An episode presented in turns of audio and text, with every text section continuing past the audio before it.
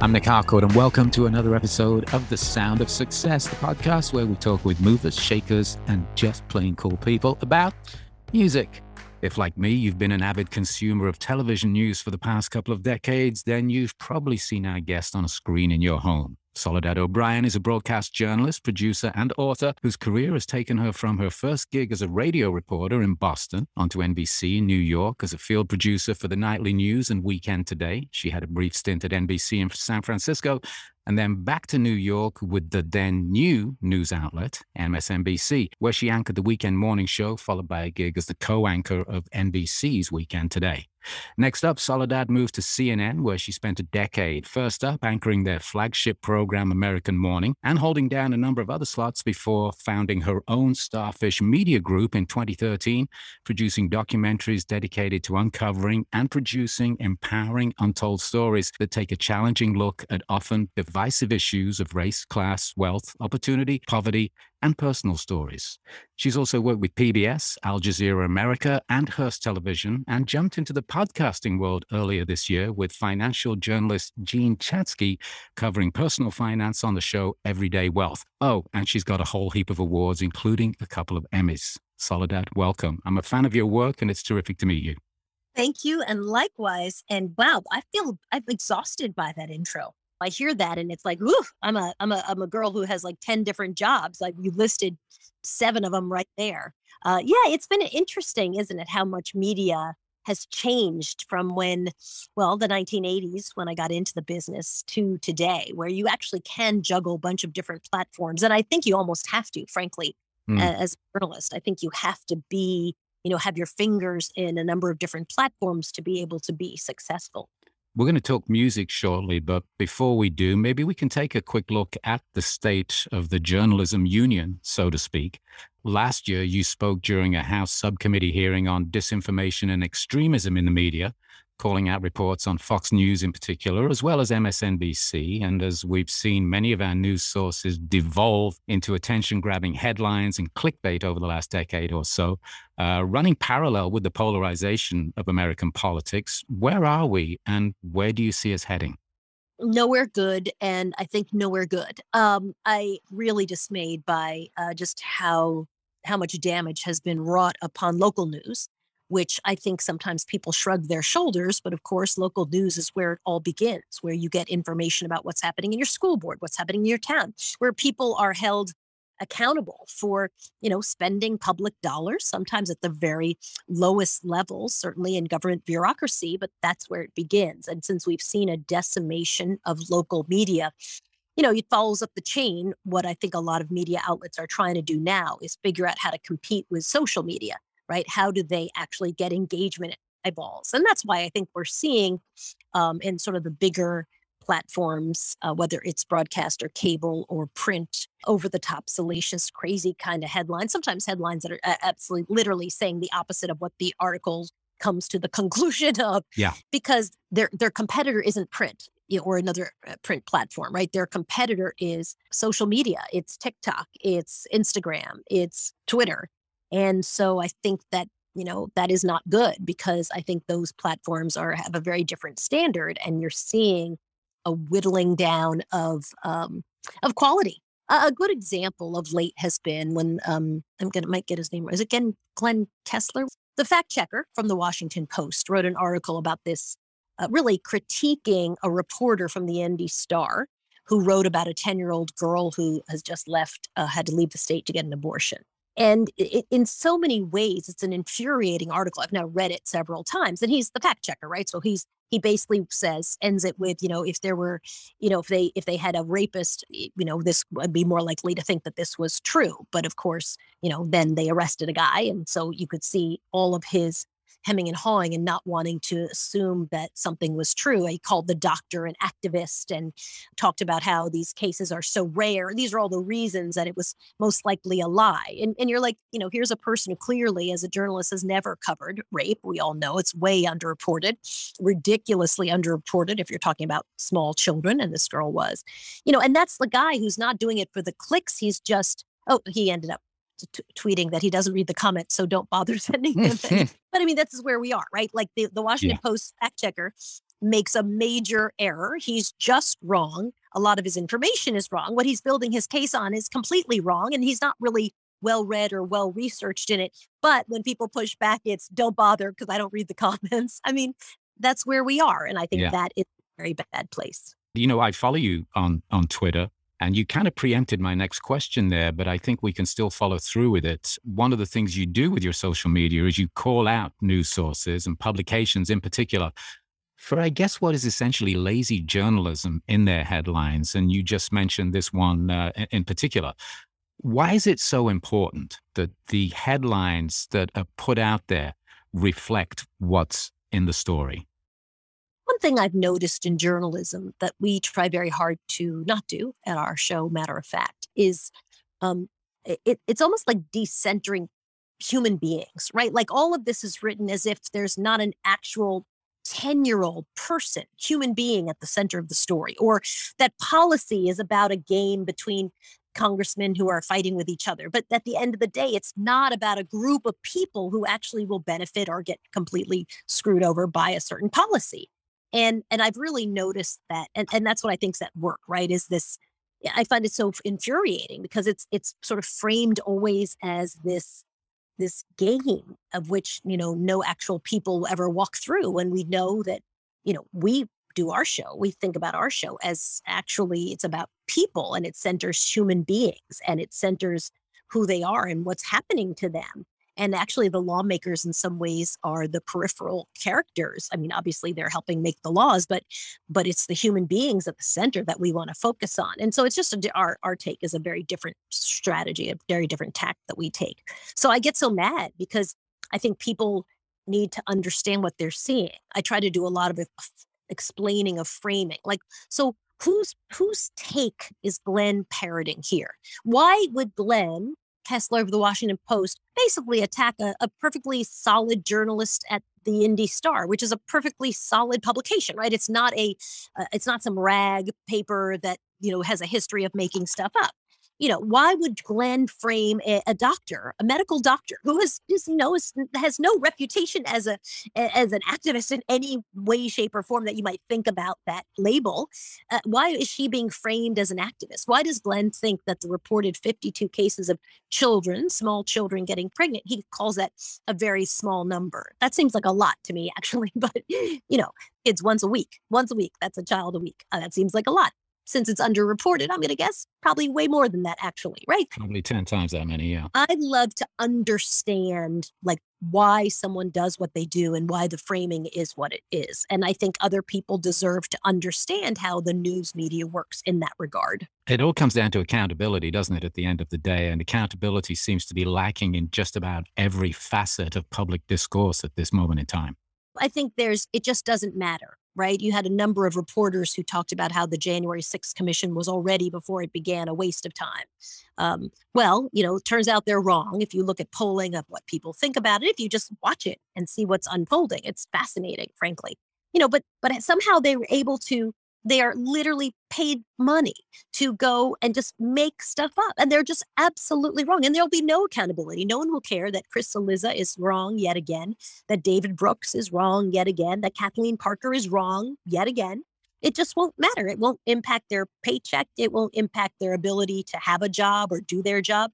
It's just, oops. So why are they informing the public of anything? You know mm. that's i guess I, I, I guess i'm just very annoyed and frustrated and i try to point that out to people consistently well, and understandably so. If you're a, a truth seeker, which, uh, from my understanding of a, a dad who was a, a, journalist, a print journalist many years ago, that's part of the gig, isn't it? I think it's for me, you know, understanding what's at work and explaining to people how it works. I mean, I've always tried to, you know, truth is a very weird word at times, right? People talk about my truth. I have my truth. And then there's mm. your truth. And there there's the truth. And I'm interested in certainly for what we do on air, you know, how do we help the audience understand what's unfolding? Understand the bill, understand the policy, understand what's happening in the data. Like that's what I really try to focus on. So why would I ever say, you know, the January 6th commission is going to be useless when who knows? Nothing, we haven't seen it yet. It hasn't actually happened at the time people were saying that. Um, that's the kind of stuff that I resent. And yes, I think I think you want people to be informed by intelligent people who, when they make a mistake, say, you know, wow, I got it wrong. But but they they had an informed thought process, not one where they just need to make headlines and and have something that's going to be you know retweeted and repeated because it's kind of over the top and salacious. Understood. I, I, mentioned in our in our intro uh, that you have a podcast that covers personal finance, and I'm wondering if you can tell us a little bit about the motivation behind that.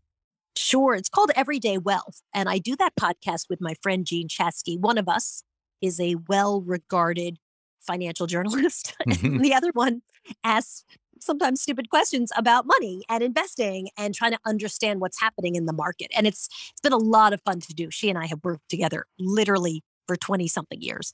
Um, but I she's just really smart about understanding the markets. And I think I'm smart in the way that when you have your own money invested, you're like, oh no, I'm really smart because it's my own money. So I'm going to ask every stupid question because mm. this is important to me. And I want to understand how to be better at investing and even just how to think about, you know, recession, how to think about inflation, right. how to think about where money should be. It's been so much fun. And I have always appreciated with a really smart co anchor who really knows stuff. I don't have to go out and get my PhD in personal finance. I, I get exactly, yeah. I've always thought about, I think what I bring to that show and what I've always thought about when it came to finance. And I do some, I do a fair amount of investing, but I've also started doing real estate investing, which is I found fascinating. Interesting. But what I've always appreciated is, um, you know, that like I look at financial success as do you hit the goals? You know, it's not a number in a bank account. Like, oh, if I get to $5 million, then uh, that it's like, yeah, but is your life happy? Are you do you feel like you're in a position to to do what you want to? And and you know, is is it all the are all the pieces together? Are you living on airplanes and eating, you know, crappy food all day in order to hit that number? Or are you feeling like you have a balanced life where you get to hang out with your family? So that's kind of what like to talk about on our show. You know, what makes a successful you know what, what your your personal finance environment like what makes that work? What is success for you? Um, because it's different for everybody but for me and i think for most people it's it's not a number. It might be at one moment you think like oh if i could just I remember i used to think when i started working in tv news it's like if i could just get paid $11000 a year sure I would be so happy. And, you know, and of course, it doesn't work like that. You know, you, you begin to think about you know, well, what projects do I work on? What things do I get to do? What people do I get to work with? It starts getting a little more nuanced. I read that uh, earlier on this year, 2022, when we're recording this, that you partnered with JP Morgan to advise and give a lecture at the company's financial health education, wealth building, and financial inclusion for Black and Hispanic communities. Can you tell us a little bit a, bit more about that? The company that I, I work with, Spark Network, are actually actively involved in working towards financial equity for minority communities. And I've had a few conversations with folks uh, in the last year or two who are working to try and give an on ramp to investing for these communities? Yeah, it's really important. I, I, sit on the advisory board for Advancing Black Pathways, which is sort of this um, volunteer group of people who get together and try to figure out how do you actually change the financial picture for African Americans because we know, and it, it's dire, uh, the wealth gap between Black people and white people and Latinos is horrific and and growing bigger every day. And so um, that conversation we did was about entrepreneurship which was really, really, really uh, fun because we got to talk about, you know, to young people, mostly young people. There are some people who are a little bit older in the group, but just I'd say average age of about 27, 28, who were, you know, navigating trying to launch a business. And we know minorities over index in being small business owners. But as a person who runs a small business, there's lots to learn, there's lots to know, there's lots of mistakes to make and hopefully to avoid. Uh, so it was really fun because we got to talk a lot about, you know, something that I've just been doing for the last 10 years now, almost. Our company is about 10 years old.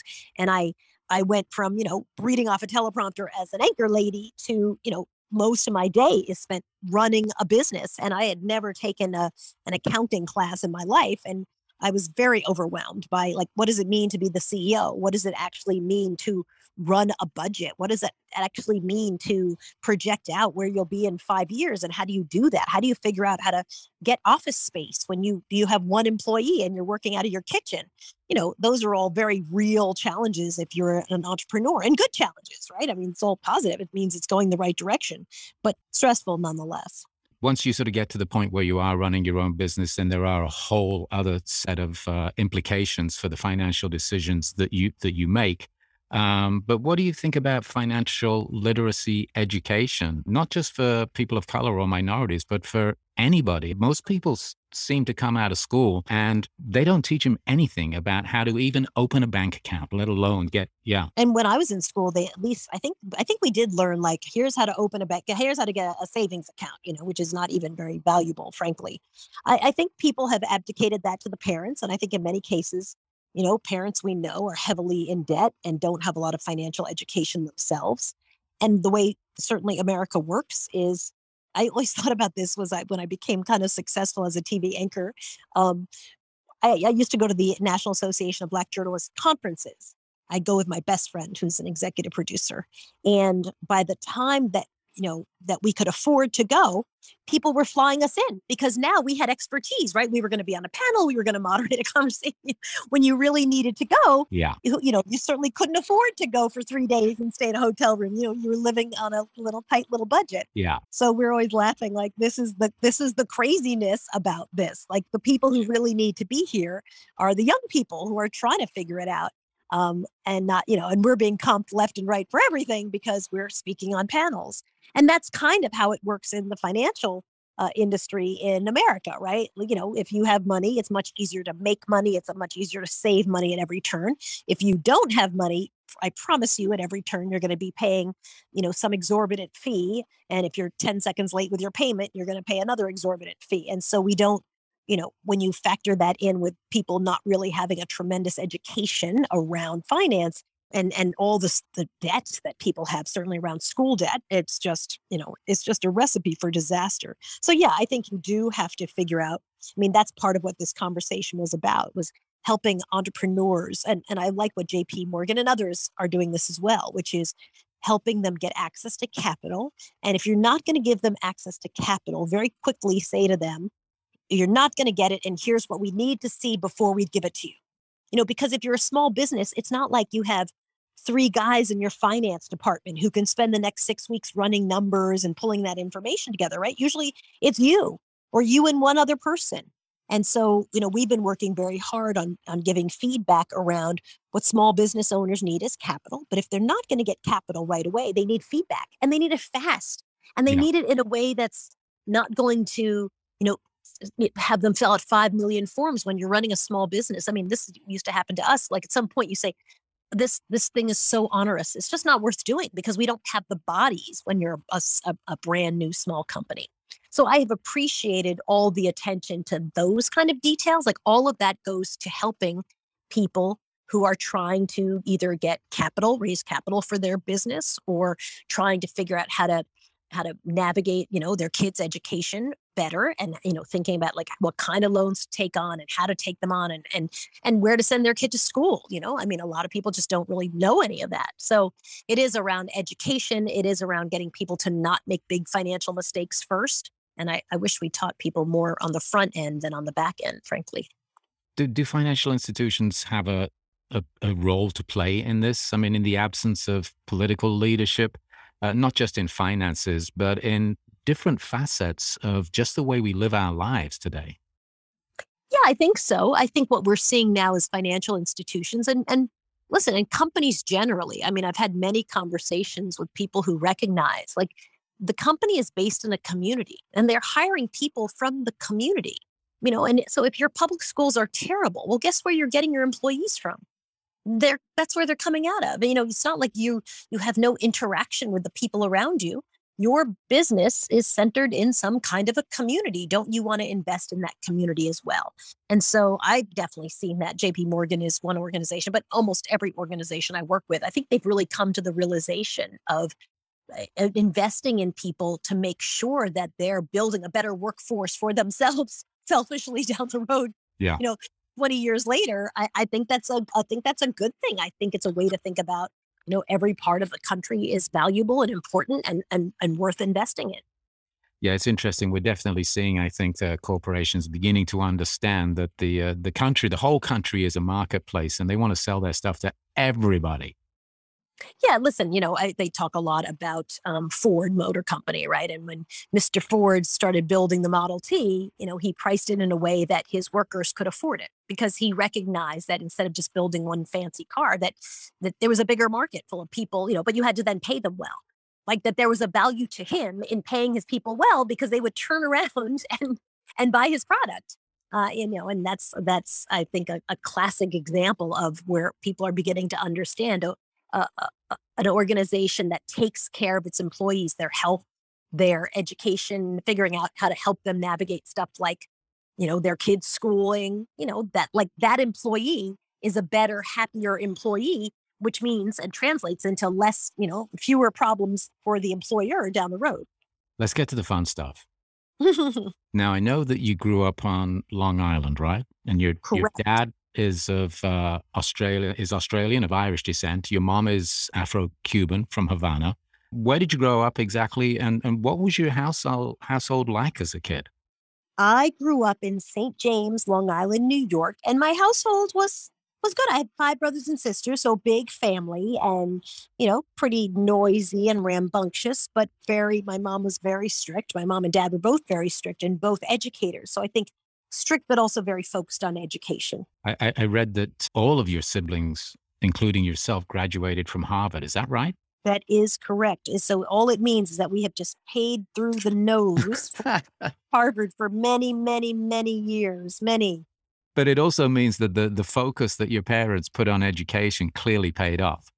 Yeah, I mean, but you know what's interesting? And my husband and I run a small foundation that sends girls to college when you have parents who are educated and highly educated with multiple advanced degrees, they know how to navigate a system far better than if you have parents who, you know, have, have no idea how to navigate uh, college. So for sure, my parents were very um, focused on education. They were well educated. They held us very accountable to our schoolwork, et cetera, et cetera.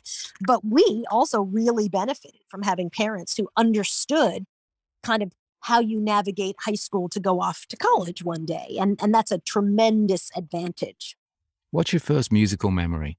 Gosh, um, my very first musical memory that's not like as a little, little kid, um, I would say was, you know, probably like in the 1970s. So I was probably eight years old or something. And it mm. was, we would all dance in our, we had a big like hallway, walkway. So like a living room almost. Um, and there was a song called Billy Don't Be a Hero that I loved and played on repeat all and it was so sad like i, I think i was a, probably at eight or nine i just it was so emotional right? Oh my god billy doesn't come back from the war you know as a little kid like you know it wasn't my music because i didn't have an allowance then so i had no money but my sisters um you know had uh you know my sister's music and so i could listen to their music my uh, one of my sisters loved country music and she loved Charley Pride around that time and of mm. course Elton John was a huge you know a huge influence because they just loved Elton John and and um, so we listened to a lot of Elton John but again it wasn't like my musical influence it was really my older siblings and because they had little jobs or they had an allowance that they could actually buy records where you know i was too little to do that. I remember that song and as, as you were talking i was just looking it up very quickly because i couldn't remember the band who did it. But interestingly enough uh, folks who choose to go take a look for this song uh, when i grew up in england it was done by a band called paper lace. And then in the us it was covered by and i've never heard of these guys bo donaldson and the heywoods uh, you talked about having having uh, siblings who, who, had allowances and, and bought records, obviously. What was the first music you bought with your own money? Oh my gosh. Well, the first album that I got for Christmas, I think it was Christmas or maybe my birthday, was Soft Cell, Tainted Love. Mm. And whenever it comes on the radio now, I, I make my kids like, oh my gosh, I got this. This was my first album that I ever was like gifted, you know, um, by my parents. And then as I got older, um, we had a, a pretty big lawn and we had a lawnmower, and my dad would give you $16, which was just enough money to buy a CD. at Sam Goody back in the day. Mm-hmm. Uh, so you get $16, which meant you could mow the lawn and go and buy a, a CD. My first concert was Cyndi Lauper. Uh, Girls Just Want to Have Fun. So I think it was then I, I, had friends who got to go like watch the police live in concert. But, you know, I, I, I never, my parents would never have gone for that. Like that was just never going to happen. Um, so we could go to stuff that was a little bit closer and local. Right. Well, did you end up going into the city though? Did you end up going into New York and seeing music? I, I didn't go in to see music. I mean, live music, yes, like Sounds of Brazil or go to live clubs or jazz clubs. Um, you could do certainly even when I was in high school, but not like concerts. You know, I would never went into Madison Square Garden. My parents would like right. that. That was never going to happen when I was in in high school. And by the time I started going into the garden, I was taking my kids and we were going to we were going to see the Wiggles or something like that. Oh my! I took my kids to see the Wiggles. Yeah, big red car. Right. My first, I think one of my first or second dates with my husband, my now husband, who was my boyfriend at the time, was to see Joan Armatrading, maybe at the Beacon. Um, I think that's where we went, you know, which was amazing because she's amazing. She is. So, you know, I think my musical tastes were very varied and I was very easily influenced. Um, like if someone loves something, then I'd be like, oh, let me listen to it. I, I might love it as well. And then when I started working in news, I ended up doing a lot of events where I'd go to concerts all the time, but working at them, you know, like mm. hosting something or emceeing something. So I went to a lot of gospel concerts. Oh my gosh, I love gospel. And I went to, I mean, you know, I, I've seen Anita Baker five zillion times. My dream, of course, was to see Luther Vandross and to interview him live on my show. And um, we never really were able to make that happen. You're the second person I've spoken to literally in 24 hours, the other one being Ben Harper, who name checked Anita Baker, which I find fascinating. Yeah, she's amazing. She's amazing. And she's, you know, she just has, at her most recent concert series that she did in Vegas, I mean, like Wiz Khalifa was there. Like everybody loves Anita Baker. No, there's not anybody who's like, yeah, not for me. Right. And they can have any sort of like, here's the list of stuff that they love. And then Anita Baker, you know, is on the list. He really can fit on a lot of playlists, actually. So um, I said to her, Anita, Wiz Khalifa's in the audience. She's like, I know, I can't believe it. Pretty funny. What do you listen to when you want to dance? I love anything like 1990s, which, by the way, is really starting to come back in some capacity, right? So, New Edition, any all like 90s, um, Mary J. Th- that to me was like the best time for like dancing in your room with your hair brushed, getting ready to go out and meet your girlfriend. Like that to me was a great, is my like, you know, late college, early work years when I was first working at NBC News.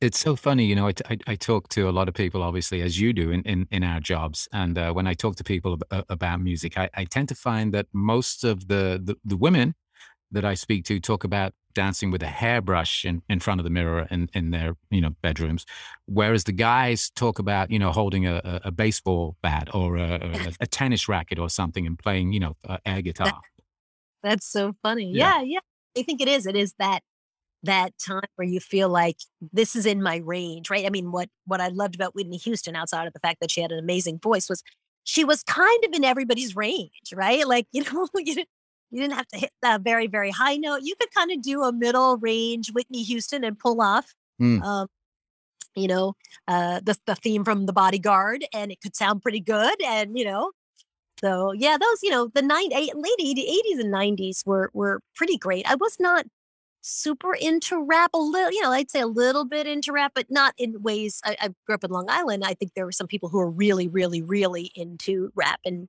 and followed it very closely and i did not but when i when i went to college the guy who started the the rap magazine the source was a friend of mine in college and so you know he and i have stayed in, in very much in touch actually o- over the years but he was in college like literally categorizing and tracking what was happening in rap in a way that nobody else was really doing. Yeah, fantastic magazine and very much uh, a, a, big part of, of helping to, to break a lot of those early acts. Right, exactly. I mean, crazy if you think about it. What do you listen to when you're feeling sad?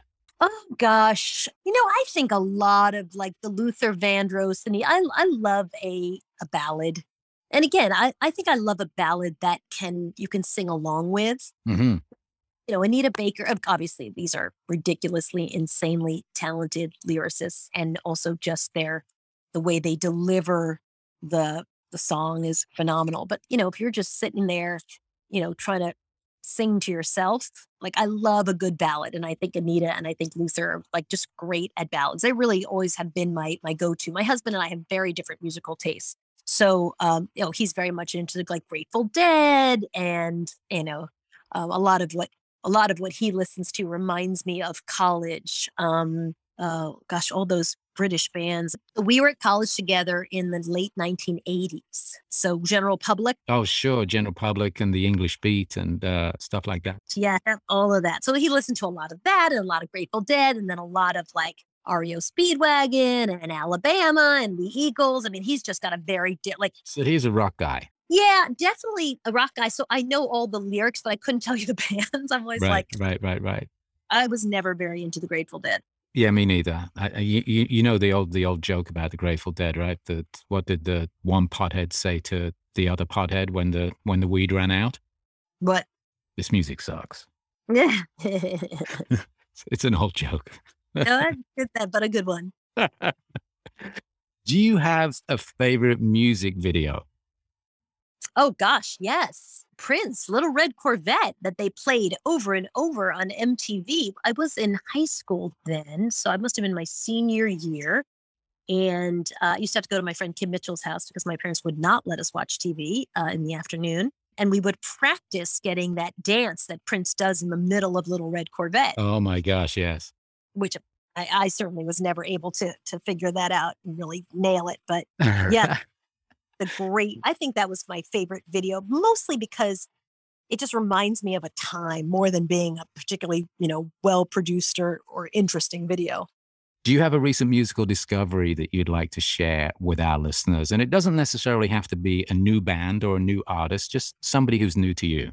Mm, yeah, you know who I've been listening to a lot lately because I mentioned that my husband and I have the scholarship program, and one of our young scholars who's a grad has just started a job in New York City. So she's been crashing with us until she gets her own apartment. And she used to, um, she used to play in a band with Trombone Shorty. And so we listen to Trombone Shorty all the time now, which is, I mean, he's awesome. And I can't say, you know, I kind of knew of him because I spent a lot of time in New Orleans, but I, I wouldn't say that I knew of him and listened to him a lot. So it's been really fun to, through her, just listen to a lot of trombone shorties and it's like dance music. I mean, it's unbelievable. He's so good.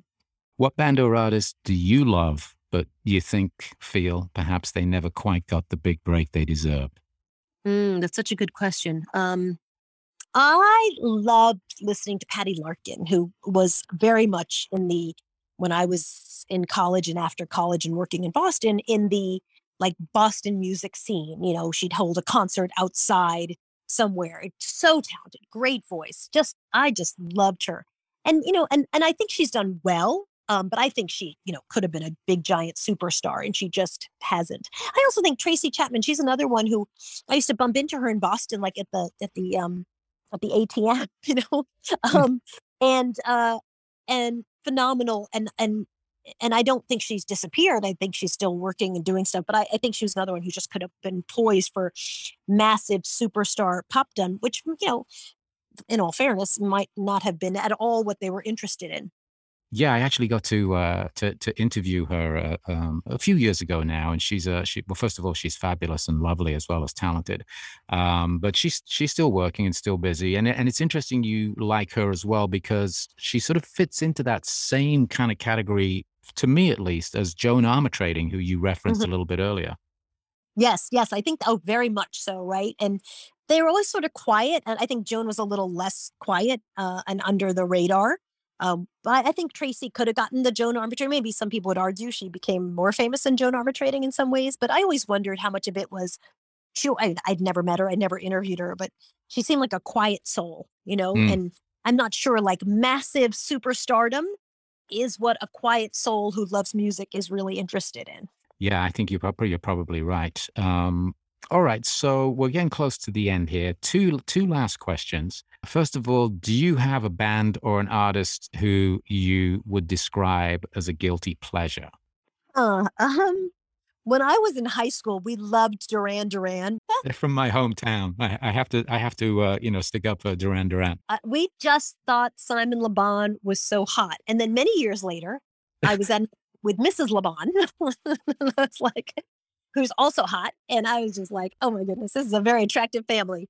Um, so yes, we love Duran Duran, uh, although I I don't think their music was the greatest, and um, probably a Taylor Swift, only because I think I'm probably a little too old for all the other Swifties. My daughter loves Taylor Swift, and sure, and so I listen to a ton of Taylor Swift, and probably the same with Justin Bieber because my other daughter loves Justin Bieber. And so you just end up having it on all the time. And so I might say, oh my God, I don't even like Justin Bieber, but here I am singing all the songs, knowing hmm. all the words. So yeah, I must really like it. I, I, think Taylor Swift is uh, is a wonderful artist and developing into a, a very uh, interesting person outside of uh, music as well. I also I just I, I think that's part of why I like her uh, and my guilty, my guilty, my guilt around liking her is only because of my age. I feel like I am just too old for the Taylor Swifties. But um, I just find the way she defends herself and speaks about herself so impressive. Mm-hmm. You know, like and and how she answers things back through her music. I just find her so thoughtful and intelligent. So yeah, in addition to her music, which is very catchy and fun to sing along with. And then we always end with this with this final question. It's uh, it's a Friday afternoon in, in in New York. You're a little ahead of me. I'm here in Los Angeles. How are you feeling right now? Right this moment, I'm feeling pretty great. It's Friday, late afternoon. The day is done. My pandemic puppy is sitting on my bed with me while I record this podcast, and it's kind of a beautiful day and all next week looks like it's going to be pretty amazing weather-wise. So, you know, it's we're in the middle of the the best part of the summer, I think. So it's feeling pretty good. It's been a real pleasure having having a conversation with you, Soledad. Thank you so much. The pleasure was all mine. Nice to talk to you. Thanks. Yeah.